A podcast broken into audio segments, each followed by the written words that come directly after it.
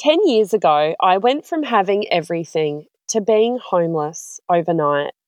I'm not kidding, guys. This really happened. And in this episode, I'm going to share with you what happened, how I got out of that situation, and what it taught me about business. If you're trying to promote your brand but stuck finding the right words, this is the podcast for you. Get your weekly inspiration on all things storytelling, creativity, branding, and so much more. I share inspiring stories, as well as tips and tricks on how to make your words work out in the world. And if you like free stuff, I've got you covered there too. Head to therightremark.com to steal my marketing secrets. You're listening to the Right Remark podcast.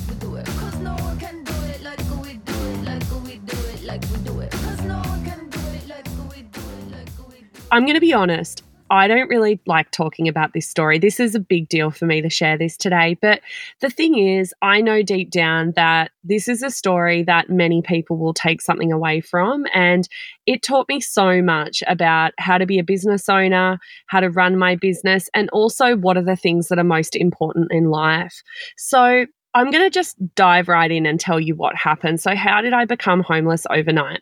So, I distinctly remember I live in Melbourne. It was the cold depths of winter. It was freezing cold. It was about four o'clock in the morning. I was fast asleep. My beautiful daughter, who was two at the time, I only had one child at that stage, was asleep in her cot in the next room. And I heard my husband get out of bed and was kind of dozing.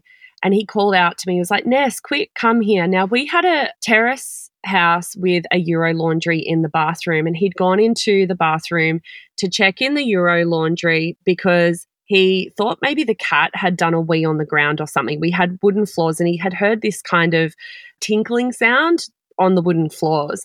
Now he was like, What's that crackling noise? That's really strange. So he went in to check. He opened the Euro laundry up and he saw that there was a ball of fire behind the dryer.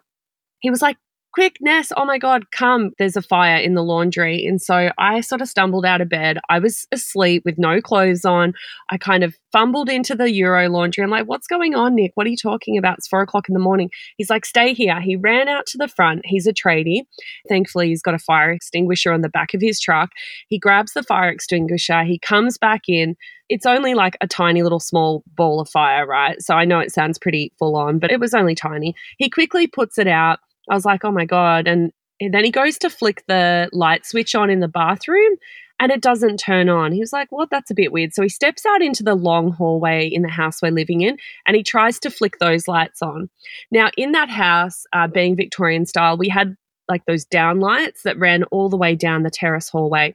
He flicks the lights the lights don't turn on. And he was like, What is going on? And then he looks up in the roof. And I remember looking up at the same time as he did into the downlights, and we could just see this glowing orange coming from inside the lights, even though the lights weren't on.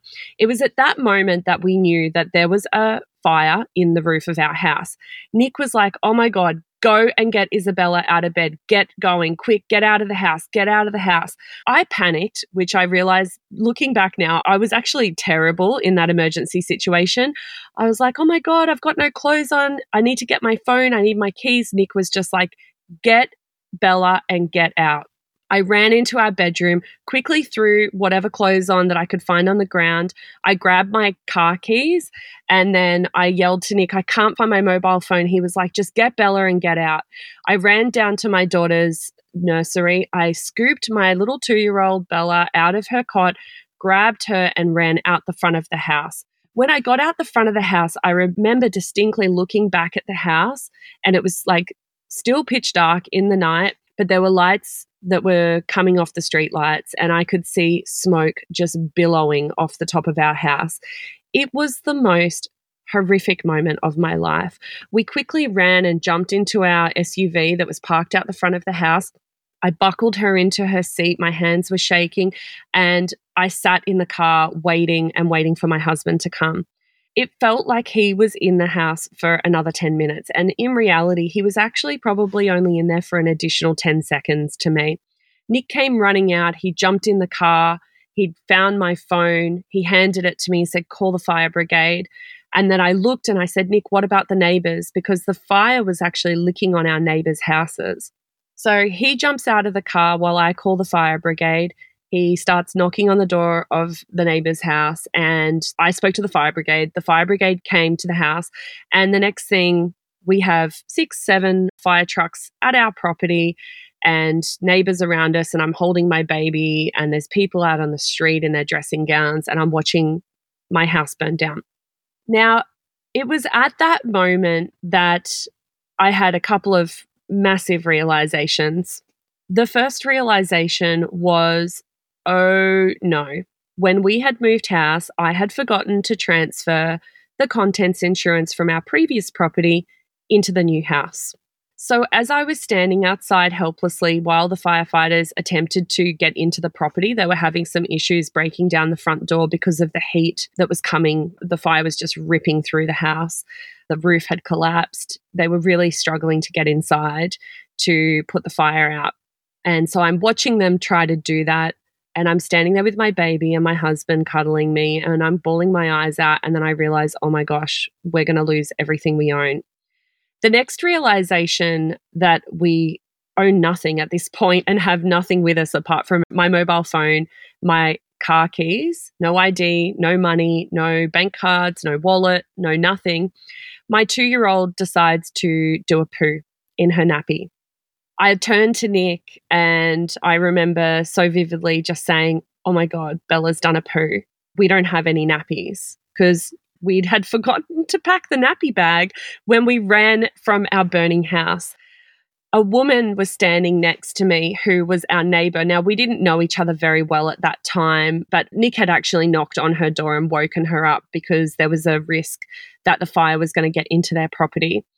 And I remember her turning to me and she pulled out her wallet and she took a $50 note out and she handed it to me and she put it in my hand and she folded my hand closed and she said please grab yourself some nappies for your baby. There was a 7-eleven like two doors down.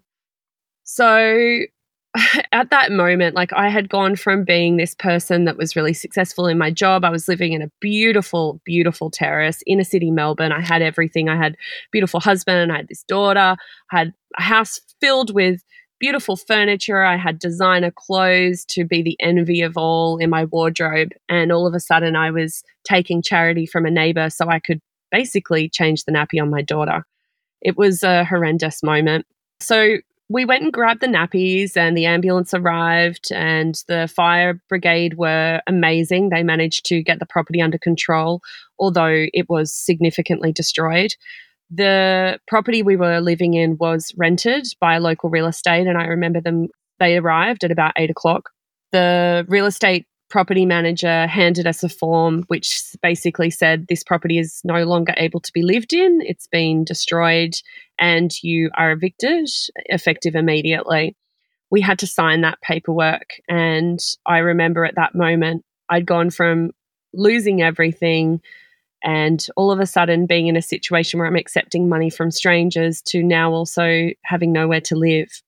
I think it wasn't until that second that I'd really processed that we weren't going to have anywhere to live. I was kind of hoping, oh, the fire's going to get put out and, you know, maybe we'll move to a hotel for a few days and then they'll fix it and it will be fine. So we were, it's fair to say, we were in a pretty significant amount of shock we went around the corner and uh, the local cafe very generously i think they actually had turned up at the house while we were waiting outside for the fire to be put out and they'd said look we own a cafe around the corner please come and sit down and have some breakfast and so we did that and the ambulance came and checked us over for smoke inhalation and those sorts of things and we called my parents and my husband's parents who were living in Queensland. Most of our family was actually in Queensland at the time. And I remember the sound of my mother's voice on the phone. She just sounded so helpless. She wanted to just jump on a plane and come and help us. And thankfully, we did have some family in Melbourne that generously took us in for the night. And from there, we got ourselves a serviced apartment and we started to rebuild our life. So, the reason I wanted to talk about that is that experience, you know, from going from having everything to having nothing taught me so much. In the weeks that followed from losing everything in that house fire, we had to rebuild everything. My husband and I, thankfully, we had a little bit of savings in the bank because we'd been planning to go on a holiday in the next week or so.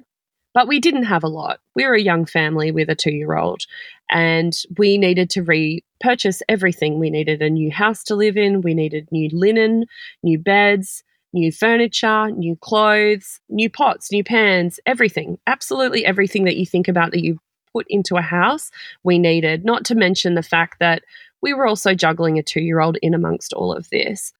I distinctly remember my mother did arrive from Queensland, I think a few days after the fire, and she sat me down at a at the kitchen table in the serviced apartment we were temporarily staying in. And I was a mess. I was bawling my eyes out. And she said, Vanessa, you need to be strong for your daughter. And she said, let's just start making some lists. Let's write down everything that you need to buy to rebuild your house and to find somewhere to live. And we're going to write down all the lists of all the things that you need. Because at that moment, the overwhelm of all the things I needed to do and needed to organize was just, it was too much for me. I couldn't process it.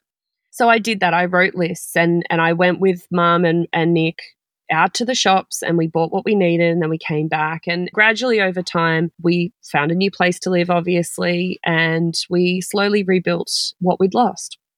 So, what did this experience teach me? About business. You might be thinking, why are you talking about this? You know, this is a marketing and business podcast, but you're talking to me about homelessness. The thing is, in the weeks that followed, the community around us picked us up Incredibly, at the time, as I mentioned, I'd just quit a contracting job and I was about to step into a permanent gig. Now, even though I was just a meager contractor in that previous company, I'd built some solid friendships and relationships. And my previous employer, which blew my mind, put out this whole call to the local workforce, mentioning that there was a young family and that one of their workers had lost everything. And all of a sudden, I had all these people contacting us, offering things that would help us rebuild our life, whether it was money or furniture or linen, all these things. Now, we didn't accept some of those things, some of them we did. But the point of that is the charity that was behind and the care and sense of community that sat behind that was absolutely life changing for Nick and I. We were just blown away. Similarly, I had interstate friends. Um, we were originally from Queensland, and we had a lot of friends and a lot of family up in Queensland that just got on the phone that threw things in the post for us that contacted us that or didn't even ask us. They just pulled together toys for our daughter or clothes or hand-me-downs of books or DVDs or whatever it was. We were just inundated. It was like the community on a spiritual level wrapped their arms around us and just picked us up it was such an amazing experience. So, that experience taught me a couple of things. First and foremost, it really taught me that change is guaranteed in life. Now, you don't have to be comfortable with change. I definitely wasn't comfortable with change when I found myself in that crisis situation, but it did teach me that you had to get used to it and you had to pick yourself up and keep on going. The other thing that it taught me is to always be humble and to always be kind to others, no matter what is going on for you or what you have or what you don't have. Community is absolutely everything in life and, and in business, and giving back to others is really the most important thing of all. That experience and the connection that I have with how easy it is to be homeless overnight has driven me to want to find a charity partner and provide my time and effort on an annual basis to a homeless charity and to be able to help others. Because the thing is, as we've seen, particularly recently with coronavirus, crises do not discriminate. They can happen at any time, and your whole life can change in an instant. And I think what matters there, and I remember that famous quote people will not remember what you do, but they'll remember how you made them feel. And it's so true. And I remember so distinctly at that time how incredible the community was in terms of their charity and their care and picking us up. And I absolutely remember how those people made me feel. And it just warms my heart, even to this day, to think about that. The other thing that that experience really taught me is that, you know what, money is not everything. And you know, I know a lot of us say this and but often we don't really practice what we preach, you know. And don't get me wrong, I am a materialistic person. I love the good things in life. I love to have beautiful clothes and dine in nice restaurants, drink in fancy bars and do all those things. But that experience taught me when all of a sudden you don't have anything anymore, money is not the be all and end all. And the things that are going to get you through when the going gets tough are determination and drive in those weeks that came after that, there were so many things to organize. There were so many things to buy. And as I mentioned, I had this little two year old that I couldn't just fall in a heap and bawl my eyes out and curl up in bed and put the covers over my head and pretend that we weren't in the situation we were in. I had to keep going. And so that experience is something that has really taught me determination and drive. And I've carried it through to my business today if I put my mind to something, I make sure that I get it done. If it's important to me, I will be able to keep on keeping on. And that experience taught me so much about that. The other thing that the experience taught me, I think I mentioned at the beginning when I was telling you about the fire, you know, uh oh, we forgot to transfer our contents insurance. Like anyone, I, you know, it can be really easy to make those silly mistakes. And I'm going to declare right now, I'm terrible at admin, both life admin and business admin. It's not my forte, it's not my strength, but it's something that I've really had to get better at, especially being a business owner and a small business owner. When I was starting out, I didn't have anyone helping me. And that experience taught me that you really do have to plan in business for the worst and also make sure you've got a contingency plan. So you can expect the best. And this isn't about being negative or thinking in a negative mindset that things aren't going to go the way that you want them to or that, you know, everything's going to fall away tomorrow.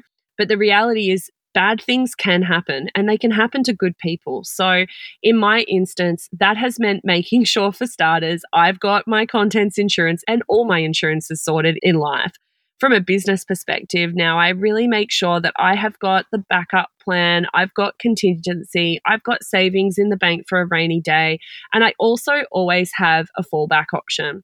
Now, that's not to say that if you're setting up a business or you're running a business that you shouldn't throw your feet all in and take those bold risks because I think with risk comes reward and you know that old saying no guts no glory it's absolutely true but you do have to make sure that you've got a backup plan because things can happen so, look, I hope you found that story of use. It's a big deal for me to share it. It's something that, you know, today I don't talk about a lot. I still get emotional about it. In the weeks, the months, the years that followed from that, there were so many moments where I was like, oh, hey, where's that? You know, let's go on that camping trip. Where's where where is our tent? Oh, that's right. We lost that in the house fire. Or hey, uh, you know, where's that favorite jacket or this or that?